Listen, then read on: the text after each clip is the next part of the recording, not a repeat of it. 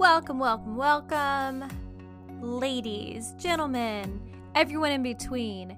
Thanks for tuning in to another mini-sode pandemic palate cleansers. Hope everyone is doing great right now and staying strong. I I was doing great personally. I had several weeks that I wasn't like finding a hall to just stop and cry in. But I'm going to be honest, the last couple of weeks have been a bit tougher. There's a lot of conspiracy theories rolling around out there, which I understand this world is so full of fear. They look for any type of reason it's just it's something that we cling to in these times this very hard to feel like maybe it's not real maybe it's not as bad as what the media or people have understood or been told that it is because no one wants things to be horrible.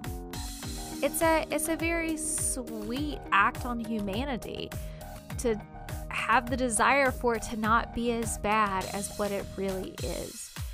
But in return, people like myself, whenever we start reading these things and seeing these things that our friends are posting, it's a slap in the face and it just makes us feel like maybe what we do isn't so important. But regardless, I'm going back down that rabbit hole, and that is not what this podcast, this episode today is about. It's about the good things that are coming from it. I just wanted to share some feel good stories and some nice situations that have come from this whole pandemic. So let's get started, shall we? Okay, anyone who knows me, I'm a little bit of a tree hugger, I'm a little bit of a green girl. I like to use reusable straws, blah, blah, blah. Um, but looking back and doing some research of the positive impact this pandemic has had on the world, one of them is the air quality is improved. The COVID 19 pandemic forced companies to temporarily close facilities in many parts of the world to help slow down the spread of the coronavirus, right? We know that.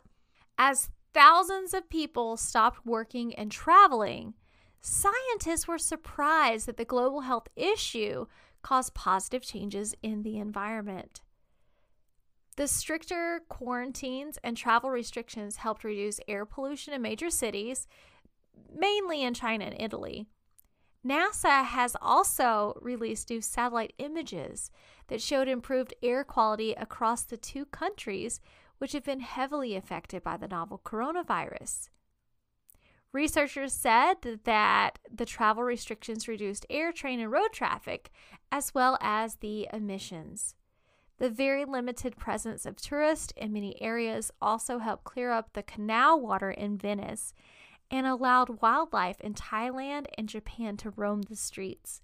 Did you guys see the pictures of the monkeys that were just out chilling and having a good time in the in the streets? It was super duper cute. Okay. So, another part, Mother's Day is in a couple days. And something that's really sad and frustrating many moms live in skilled nursing facilities, they live in, quote, old folks' home, end quote. And these places are not allowing outsiders to come in right now for the fear of the viral load being expelled because even when you're asymptomatic, you can give the coronavirus to someone else and it would spread like wildfire in a nursing home. Well, Lowe's actually recognized this. And because they recognize that Mother's Day may feel lonelier than it ever did for some aging moms in senior homes with quarantines that restrict visitors, they decided that they were going to partner with local nurseries to bring those moms some flowering love. In the days leading up to Mother's Day, the company has been calling Uber to deliver, get this, $1 million worth of flower baskets nationwide, while at the same time giving a boost to its local network of growers and nurseries. The pink, yellow, white, and purple baskets will be delivered to more than 500 long term care and senior living facilities in 10 hard hit cities. These cities include New York, Seattle, Chicago, Boston, Houston, Miami, and several others. Each basket will be wrapped individually and include a special note of appreciation from Lowe's. Oh, doesn't that just make your heart warm? Back to air quality. These are some fun and wonderful statistics. With the improvement in air quality over the past month of the coronavirus lockdown, it has led to 11,000 fewer deaths from pollution in the UK and elsewhere in Europe. Sharp falls in road traffic and industrial emissions, like we talked about a minute ago, have also resulted in 1.3 million fewer days of work absence, 6,000 fewer children developing asthma, 1,900 avoided emergency room visits, and 600 fewer preterm births. So, while the pandemic continues to take a terrible toll, we all know that. The this this whole report says that the response has offered a glimpse of the cleaner, healthier environment and it's just great right now. Those are those are really wonderful numbers. So the next story. If anyone knows me well, then they know that I have a heart for the homeless, those who are really hit hard on the socioeconomic level, so this story comes out of Houston. Dominic Sir John Walton. This lady spots a man with a shopping cart piled high with belongings and a sign that says, quote, homeless, please help, end quote, under a Texas highway overpass. With the coronavirus keeping many at home, the road is way quieter than usual. So, what does she do? She hands this guy a plastic bag that's filled with bologna and cheese sandwiches, cookies, and applesauce. And on the outside of this bag, she's written in permanent blue marker God bless. Jesus loves you. I love you. This lady knows what it's like to be homeless and hungry. She's currently living mainly in her car, and sometimes she sleeps at her sister's apartment. When asked about this, she said that she started serving meals to the homeless because she understood what it's like to not know where your next meal is going to come from. And she thought the least she could do is give back to her community. Walton's car became her home after she became depressed following surgery for an ectopic pregnancy. She quit her job as a gas station cashier, and now she's living in a 2010 Chevrolet Malibu She's really trying to save enough money to start a t shirt business that features her own designs. She was recently hired by a nonprofit organization that distributes meals to low income families. As you probably know, in many U.S. cities, homeless people are spending their nights on empty trains. They may be camping behind closed businesses and under deserted highways. Many of these people fear to enter the homeless shelters because the coronavirus can spread fast. Walton drives around and spots a man sitting on the ground. Hello, sir, she calls out. Her big smile is hidden behind the surgical mask she wears. This man doesn't respond. Maybe he's dozing. So she touches his elbow with her gloved hand to give him some food. Walton buys the groceries herself, or she uses leftovers from her employer, making the bags in her sister's apartment where her one year old and four year old nieces play.